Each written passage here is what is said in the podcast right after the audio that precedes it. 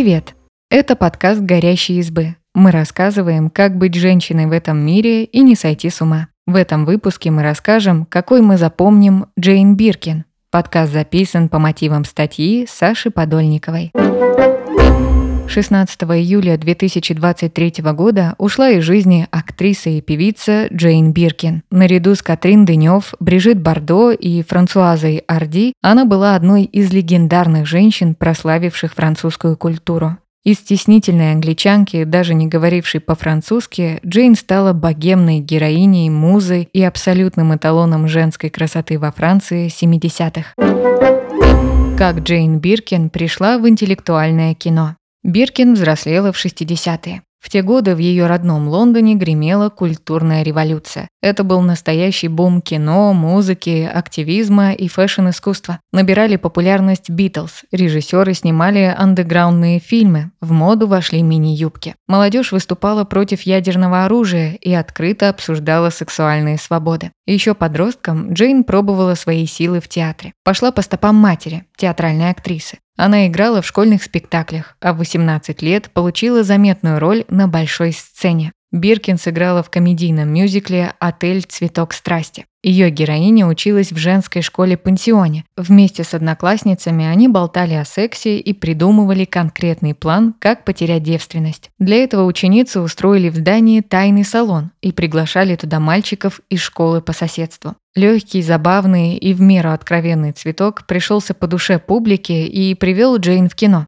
В 1965 году она впервые снялась в крошечной роли в эротической комедии «Сноровка» и «Как ее приобрести». Правда, имя актрисы даже не указали в титрах. На масштабную карьеру она тогда не рассчитывала, хотя в родной Англии ее уже знали. Как минимум по успешной роли в мюзикле, а еще благодаря браку с композитором Джоном Барри, тем самым, что сочинял музыку для Бондианы. А затем ей выпала редкая удача. Биркин пригласили в будущий шедевр «Фотоувеличение», первую англоязычную картину итальянского гения Микеланджело Антониони. Джейн появилась в одном из эпизодов, позируя герою-фотографу практически без одежды в одних колготках. Картина стала первым английским фильмом, где показали обнаженное женское тело. За этим последовала роль в психоделическом фильме «Чудо-стена», где Джейн тоже сыграла модель. По сюжету за ее интимными фотосессиями наблюдал странноватый сосед-ученый. Как и фотоувеличение, это была не просто эротика ради эротики. Авторы как бы заявляли, картина, которую видит глаз, это еще не все. Самое интересное начинается в голове. Оба фильма выглядели как ожившие полотна Пикассо, и зритель сам должен был собирать смысл из разрозненных кадров. Так Джейн Биркин попала в кино для интеллектуалов. Очень разное кино. Джейн Биркин между высоким искусством и мейнстримом. Дальше в ее жизни произошло то, что принято называть счастливой случайностью. Не зная ни слова по-французски, Джейн успешно пробуется на главную женскую роль во французской романтической драме «Слоган». За этот шанс она благодарила свой ранний брак и скорый развод с первым мужем. Если бы не наше расставание, всего этого, возможно, не было бы. А так я осталась с маленькой дочерью на руках. Мне пришлось ходить на кастинге, искать работу, вспоминала Биркин в интервью The Guardian. Биркин учила язык прямо на съемках. В слогане она сыграла возлюбленную режиссера, который разрывается между ней и беременной женой. Ее партнером по площадке стал знаменитый шансонье Серж Генсбур. Они записали саундтрек к фильму, такой же простой и сентиментальный, как сюжет картины. Вскоре рабочие отношения переросли в романтические. Джейн и Серж прожили вместе 13 лет и спели не один десяток песен. Успех слогана открыл Биркин дверь в большую индустрию, но в своей работе она всегда находила баланс между мейнстримом и авторским кино не всегда удачным. В 1969 году Джейн снялась в роли второго плана в атмосферном детективе «Бассейн», а через несколько лет появилась в скандальном «Дон Жуане 73». Его авторы предложили порассуждать, а что, если бы знаменитый герой-любовник был женщиной? Биркин сыграла одну из возлюбленных главной героини – Брижит Бардо. Критики фильм разгромили и обвинили режиссера в дурном вкусе. Но в картине можно разглядеть феминистский подтекст. Фильм – своеобразный разговор о сексуальном освобождении женщины. Он робко размышляет о том, что женщина вполне может иметь несколько партнеров и при этом не прослыть легкодоступной. Такой сладшейминг наоборот. В 70-х и 80-х Джейн много снималась в очень разном кино. Среди ее работ и классическая экранизация Агаты Кристи «Смерть на Ниле» и странная эротическая драма «Я тебя люблю, я тоже нет». В этой безжалостной картине, режиссерском дебюте Сержа Генсбура о любовном треугольнике, у Биркин одна из главных ролей. Режиссер цинично отверг идею о романтической любви. Героиня Биркин, Джонни, не больше, чем кусок плоти для своего бойфренда. Женщина ему явно не нравится, поэтому он предпочитает делать вид, что Джонни парень, тем более, что внешность у нее андрогинная. Генсбур превратил фильм в сеанс невиданного вуайеризма. Биркин не просто раздевалась в кадре, но изображала анальный секс и стоны удовольствия. И все это в декорациях грязных переулков возле переполненных мусорных баков. По мнению критиков, попытка снять сложную драму о поиске сексуальности завела автора в тупик. Герои получились плоскими, а отношения между ними слишком упрощенными. Джейн Биркин – новая икона женской сексуальности 70-х. Хотя фильм «Я тебя люблю, я тоже нет» и не встретил большого одобрения зрителей, меломаны запомнили его из-за одноименной песни. Даже сексуально просвещенную Францию поразила степень ее откровенности. Именно из-за этого композицию запретили транслировать на радио сразу в нескольких европейских странах. В ней Джейн поет об оральном сексе. По прерывистому дыханию становится понятно, что в конце лирическая героиня испытывает оргазм. При всей раскрепощенности того, в чем участвовала Биркин, лучше всего ее образ описывают слова «невинная сексуальность». Джейн определила для целого поколения новый тип женственности. Он отличался от типа секс-бомбы, которая олицетворяла Брижит Бардо. Худощавая, высокая, с острыми скулами, почти андрогинная, она заставляла собой восхищаться. Для обложки их совместного с Генсбуром альбома «История Мелоди Нельсон» Джейн снялась в простых джинсах и задорном рыжем парике. К обнаженной груди она прижимала свою любимую плюшевую обезьянку. Поначалу публика не особо заинтересовалась альбомом. Сегодня он имеет статус культового, а эстетика обложки продолжает вдохновлять любителей винтажа. В 1988 году французская режиссерка Аньес Варда сняла про Джейн фильм «Эссе», пожалуй, самый странный и удивительный из всех, что они когда-либо делали. Аньес в нем мало интересует фильмография Биркин. Вместо этого она пытается понять загадку притягательности Джейн, иконы поколения 70-х. Камера приближается к обнаженному телу героини, разглядывает морщинки и складки, заглядывает ей в глаза. Джейн глазами Аньес прекрасной естественной красотой и находится в гармонии с собой. Здесь же в кадре она признается, что раньше считала свою фигуру мальчишеской, а грудь слишком маленькой. Но это все позади. Небрежный шик и удобство, Джейн Биркин и мода. Образы Биркин 60-70-х стали культовыми.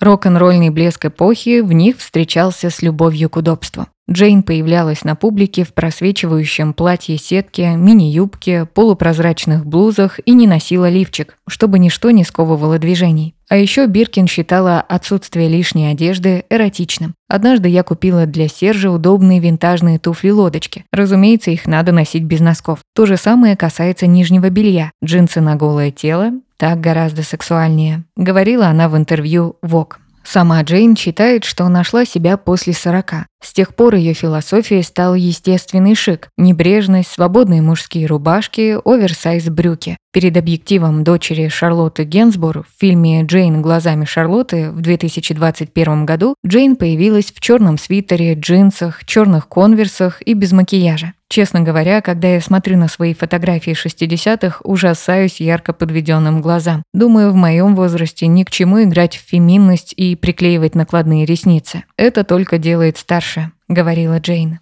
Маленькие сумочки ей заменяла неизменная плетеная корзинка. Она брала ее с собой за покупками, в путешествие и даже на красную дорожку кинофестивалей. Такая корзинка элегантно вместит в себя и яблоки с рынка, и книжку с газетой, и детские подгузники, подмечали модные критики. Корзинка Биркин могла быть потрепанной и растянутой, но Джейн носила ее с гордостью. Ее полностью устраивала эстетика и вместительность сумки. Однажды в путешествии пришлось оставить любимую корзинку дома и срочно искать ей замену. Замена оказалась никудышной. Во время полета в самолете из нее вывалились все вещи. Тогда Джейн пожаловалась соседу по креслу, что модные бренды не производят ничего удобного и красивого. Соседом оказался Жан-Луи Дюма, который возглавлял Hermes в 80-е. Уже через год модный дом представил названную в честь Джейн сумку, лаконичную, без кричащих логотипов и при этом вместительную и удобную, все как и хотела Биркин. Сумка остается легендой fashion мира. За ней охотятся модники со всей планеты. Отдельные экземпляры Биркин продавали на аукционах почти за полмиллиона долларов. Она давно зажила своей жизнью. Взять хотя бы ее камео в сериале «Секс в большом городе». Именно эту сумку рассматривают Кэрри и Саманта в витрине Hermes в четвертом сезоне, в том самом эпизоде, который закончится эпичным увольнением Саманты с работы. Биркин желанна и привлекательна для покупателей в любом виде. Например, известные модные иконы Эшли и Мэри Кейт Олсен принципиально покупают только поддержанные сумки. Так предмет роскоши превращается в ежедневный шик, как и завещала сама Джейн Биркин. Абьюз, зависимость, семейная трагедия. Джейн Биркин за кадром. Союз Биркин и Генсбура стал для Франции культовым. У Сержа была репутация главного плохого парня эстрады, а у Джейн – его гламурной и талантливой подружки. За этими отношениями следила вся страна. Их имена не сходили с первых полос таблоидов. Поводов было множество. То Папа Римский публично осуждал их за откровенную песню, и в итоге пластинки продавались в непрозрачной упаковке, как порно-журналы, то Джейн и Серж громко ссорились в баре, она гналась за ним по улице и в итоге драматично прыгала в сену, чтобы он ее простил. Годы спустя Биркин признавалась, что их отношения не были простыми. Она называла Генсбура своим принцем и лучшим другом и восхищалась широкими жестами. В то же время в своих опубликованных дневниках рассказывала об абьюзе. Во время съемок «Дон Жуана 73» Генсбур ревновал ее к режиссеру и однажды протащил по полу, чтобы на утро она не смогла выйти на площадку.